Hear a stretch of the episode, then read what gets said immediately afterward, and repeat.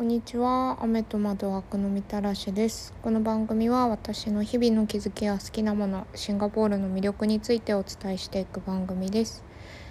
今日のテーマはですね読書感想会です。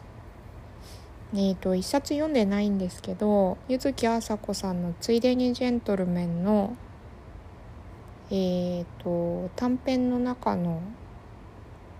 一つを読んでみたので紹介したいと思います。エルゴとフリン寿司っていうやつですね。あののラジオのあの男の子って繊細なんだねっていう回。えっ、ー、とどうせ死ぬ3人で、えー、新海誠作品が好きだってムロさんがあの当時気になってた女の子に言ったところその女の子がその新海誠作品を見て見てくれてその感想が「男の子って繊細なんだね」だった時の話をどうせ死ぬ3人でされてるんですけどそれの補足をのラジオでもされていてそののラジオで甲斐さんが出していた短編集の、えー、一つですね。で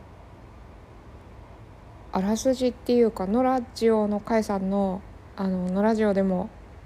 こうあらすじ解説してるんですけどこれ柚木あさこさんってバターの作者なんですけど、まあ、やっぱりご飯とですねジェンダーというかがテーマになっているようなものですね。で名前の通りエルゴとフリン寿司があの出てくるんですけどあのいい感じのあのお寿司屋さんイタリアン創作会員制イタリアン創作寿司庄屋マリアージュになんか集ったそのカップルたち4組ぐらいしか入れない会員制の寿司屋なんだけどそこにいきなりあのエルゴで赤ちゃんを抱いたもう結構なんだろう育児してもうボロボロの状態そんなおしゃれなイタリアンとかに行くような状態でないお母さんが向かいのアパートに住んでるんですけど今日やっとあの卒業できたんでそれで生ものとアルコールがもう2年近く1年9ヶ月食べれなかったのがもうようやく今日食べれる解禁になったんですって言ってでも時間がないからもうこの向かいのここのお寿司屋さんでと思ってできましたっていう人が来てそのあのその周りのねカップルはね4組のカップルはね全部不倫してるその4 5 0代の男性妻子持ちの男性と20代の若く美しい女性みたいなカップルばっかりのところにそのもう女性がバンって出てきてでそのイタリアン創作寿司なんですけど全部そのコース料理で3万5,000円払えばもうどうでどうでもなんか好きなようにこうしてくれるというか素敵な風に見せる見えるようにしてくれるみたいな感じのメニューなんですけどもうその女性はコースでお任せなんてさせないんですよ。もう1年9ヶ月待ってるからもうこれが食べたいあれが飲みたいっていうのがめっちゃあるんですよ。しかももともとワインが詳しワインに詳しくってもう食にも詳しかった。あの1年9ヶ月前っていうか出産妊娠出産する前はそのワインの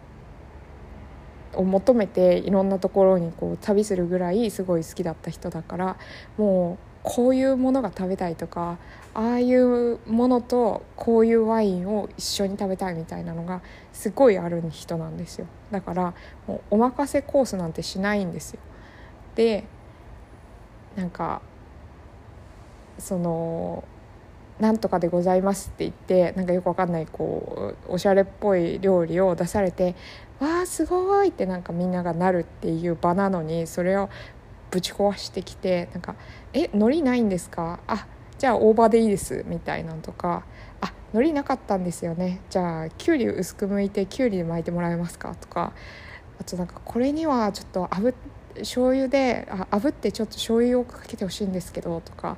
もうめちゃめちゃこう注文するんですよね。そうするとみんながなんかこうその場の空気にこう流されてでまあ最初最初の視点っていうかずっとあの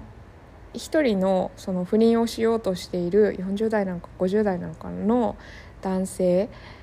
の視点で物語が語られていくんですけどそのあわよくばその狙っていた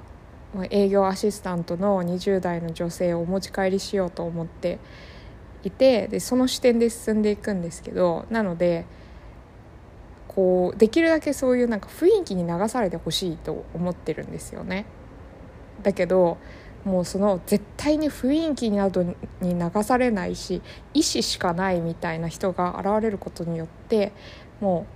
うその場にいるその雰囲気に流されていた女性たちがもうおのおの目覚めてあの意思しかない女性によってこう開眼させられるみたいな。なんかそれでもう最後まあ、この流れだとなんかその店があのタクシーでしか駅から離れていてタクシーでしかこう自由に行動できないようなところにあるからちょうどいいと。タクシーでそのままホテルに連れて行ける流れに持っていけるみたいな感じのお店だってこう一人称視点で書いてあるんですけどでもあ20分ぐらいあれば駅まで行けるのでじゃあすいませんごちそうさまでしたって言ってみんな帰っていくっていうっていう話なんですけど。でめっちゃ面白いんですけどまずあの 会員制イタリアン創作寿司醤油マリアージュがもうなんかちょっとなんだろうなんかそのそういうこうおしゃれおしゃれぶったというかおしゃれぶったつぶったなんかなんだろう謎の食べ物屋をなんかこうバカにしすぎだろっていうかもうありそうななんかラインというか分かんないけどイタリアン創作寿司って何っていうのがそもそも面白いしでもなんかずっとその「はあ」ってなんかこうゾワゾワするようななんかその何て言うんでしょうね。おしゃれな なんかその中身のないと言ったらあれだけどおしゃれっぽいなんかこうものにわーってなればなんとなく雰囲気で付き合えるみたいなものに期待してるおじさんと、まあ、流されそうななんか女の子みたいなのをなんか最初の数ページ読まされて「ああ」ってなんかゾワゾワしてるとなんかも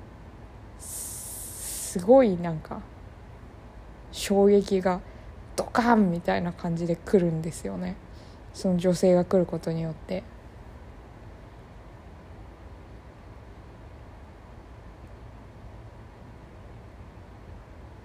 なんかこうその確かにその細かく見ればその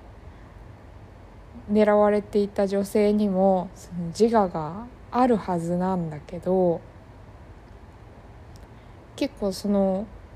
おじさんの一人称視点によるとそんなものはどうだっていいと。なんかこのおしゃれっぽい空気に流されてくれて楽しいって思ってくれて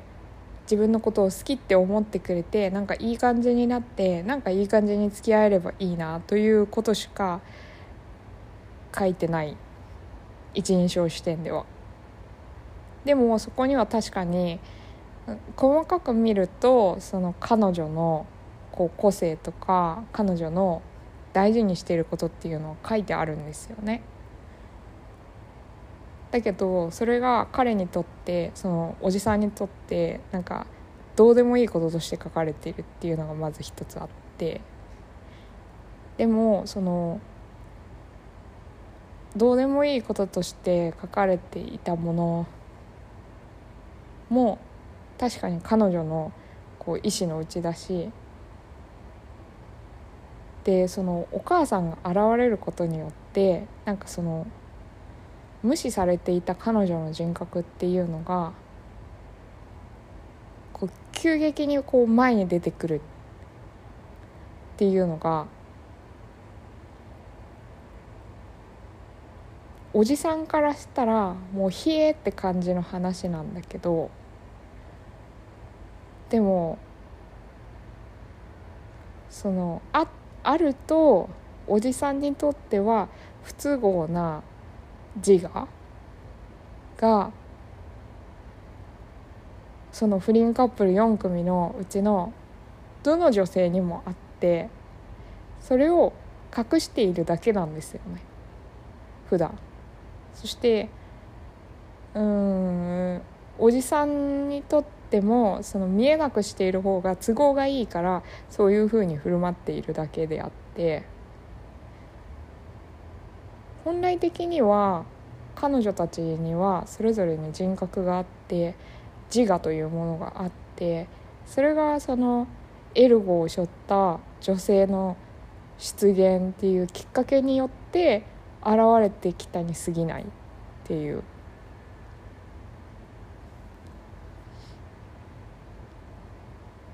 そう。でなんか店員さんもすごいそのおじさんとあの若い女の客っていうこのうん不倫促進装置みたいなこう場を演出するためだけのこうダメだけのって言ったらあれだけどあのたすることに特化した店だからあのお任せですって言ってなんかこういい感じにおしゃれっぽい料理をあの店から提供してあげるっていうスタイルに慣れきってるからこう自我のある客がこうこれちょうだいとかこんなものないのとかいろいろ言ってくるともうタジタジになっちゃうんですよ。なんかそれもすごい面白いなと思ってなんか場を提供しているそういう場を提供している人間もなんかたじろがせるぐらいっていうかなんか一つのうんおじさんと店のグルなんか協力関係っていうのをぶち壊していくっていうのもなんかすごい面白いななんかいい感じにかっこよくこうおじさんを見せる装置であった店がもうその女性の出現によって逆になんか もうノリもねえのかみたいなノリも大葉もねえのかみたいななんかすごいえもうこれもできないこれもできないこれもできないのみたいな感じのなんかすごい無様な状況をこう晒すことになるみたいなのもすごいなんかこう最初の状況と、まあ、最初入ってきた時はなんかこんなボロボロの格好でなんかこの場にふさわしくないよみたいな感じでなんかみんなギョッとするんだけど一番最後にはなんかその おじさんと店の負けというかなんか自我が現れた女性たちによってその女性たちの時間を取り戻すことができたみたいな。で最後のページに出てくるあのサンバイザーのおばあさんが真正面からさっさっさって歩いてきたみたいな描写も面白いなと思ってそれが誰かっていうとそのエルコを背負ったおばあさんのお友達なんですけどその、えーと、レストランが入っている建物の大家さんのおばあちゃんそうなんですよね。でそのおばあちゃんがあ生もの食べたいんだったらうちの貸してる物件にレストラン入ってるよお寿司屋さん入ってるよって言ったのがそのおばあちゃんなんですよ。なんかこのおばあちゃんが分かっててこの方を差し向けたんだなみたいな終わり方なんですよね。それがすごいいいないいなっていうか おばあちゃん性格悪くていいなっていうのとあと一番最後になんか雨が降ってきちゃうんですよね食べてる間。でそうするとうんとあどうしよう洗濯物入れ忘れたかもしれないってエルコの人が慌てるんですよ。でやっぱり入れ忘れた洗濯物キリンのあのぬいぐるみを洗って干してたのを入れ忘れた入れ忘れて雨に濡れそぼったキリンがなんかこううなだれていたみたいなのもはあなんかこう こうさっさっさっさって歩いてくるなんかおばあちゃんとなんかそのしおしおってなったあのなんか2つの勢力の対比というかがちょっといいなって。やっぱサンバイザーのおばあさんなんか一言も喋らないんですけど出てくるのはその女性に語られる「おうちのうちに入ってる寿司屋で食べていけばいいじゃん」っていう女性の口から語られる姿とあとサンバイザー姿でさっさっさっさってこうさっそうと歩いていったっていうその2つの描写しかないんですけど私はこのおばあちゃんいいなと思いました。すいません。1点補足があって追加します。それではまたって閉めたんですけど。はい。でも補足って言ってもあれなんですけど。一つその描かれている女性たちで私たち私が会ってきた今まで会ってきた女性たちの中にも言えることが一つあって。だけどこれをポッドキャストで言っていいのかなっていうところがあってずっと言わないでいたんですけど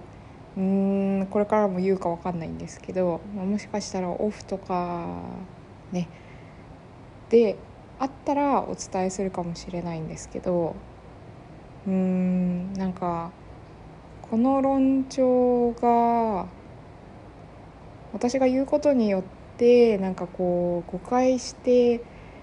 されてしまうっていう恐れがあるっていうのが一つとあとうんこの話をするにはまだまだなんかこう早い気がするというか世間の論調がうんこの話をこう公平に評価するのにあまり追いついてない気がしててなので今の時点で言ってしまうとなんか誤解が生じる恐れがあるなってすごく感じててなので言えないことが一つあってうん。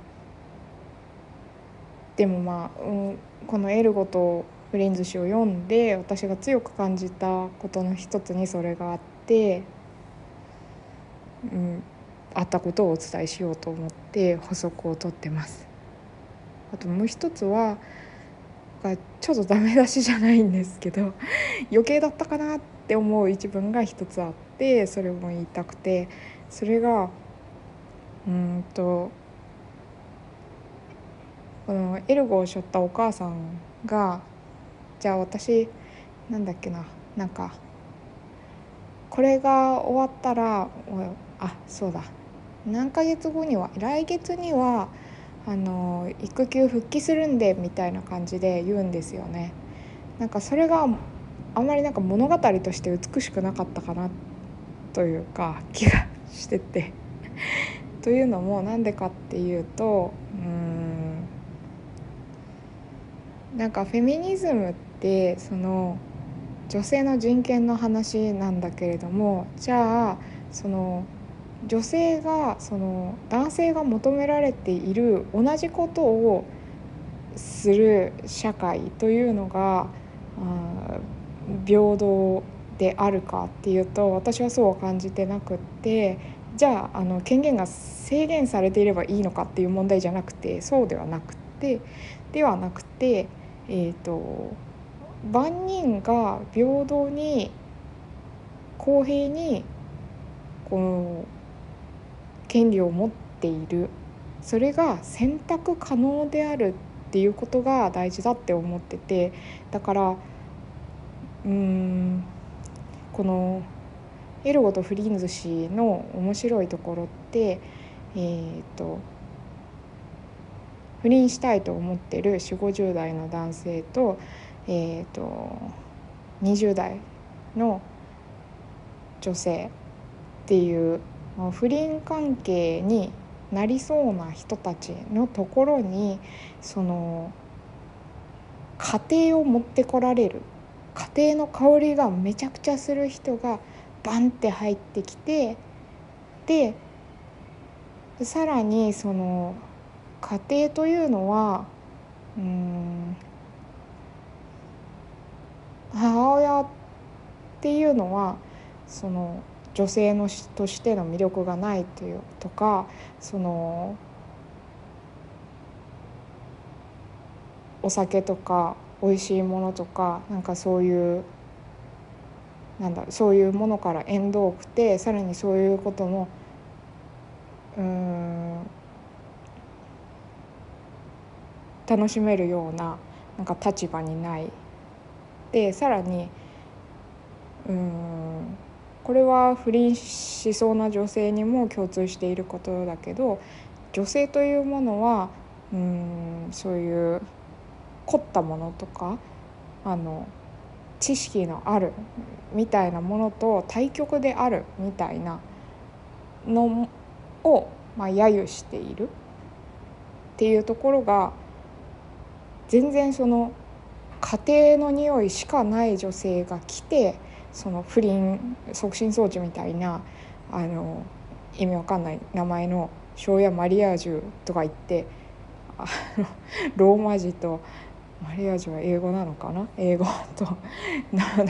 でイタリアン創作寿司イタリアンなのに創作寿司みたいな気持ち悪いなっていう感じのあのマリアージュなんですけどお笑いって感じなんですけど。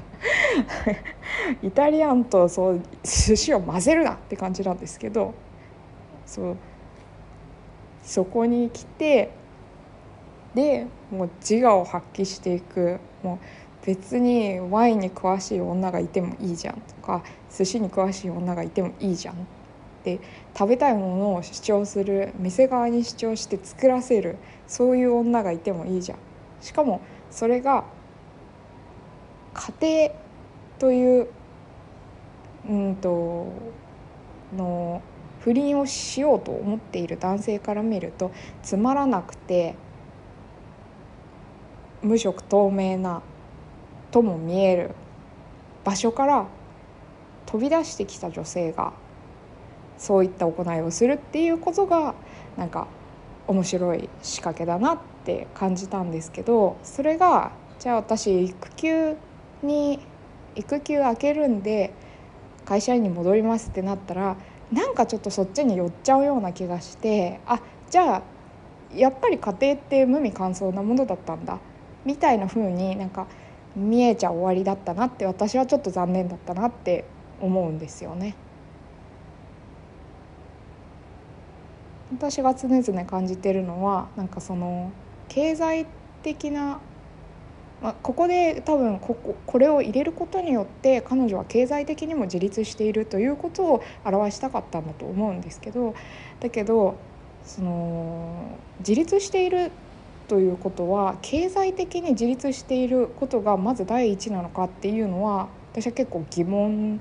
なんですよね。子どもの権利にも言えることなんですけど経済的に自立していなければその平等の権利というものは人として与えられないものなのかっていうのは割と私の小さい頃からのテーマで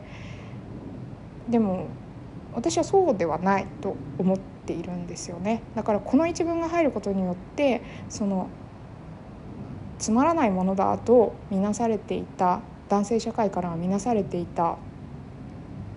家庭というものの象徴である女性というのが、うん、会社員であるっていうその最後の一文が加わることによってあなんだやっぱり家庭ってつまらないものなんじゃんっていうふうに戻っちゃうんじゃないかなっていう気がしてて、まあ、うまく説明できてるかわからないんですけどだからうん物語であるんであればその象徴として書き切ってほしかったなっていう気はしました。でもそこまではすごく面白い作品だなと思いました。はい。以上です、まあ、何かこれすごく短い短編一編な短編集の中に入っている1作品なのでよかったら皆さんもあの読んで感想を聞かせていただければ嬉しいです。はい以上です。それではまた。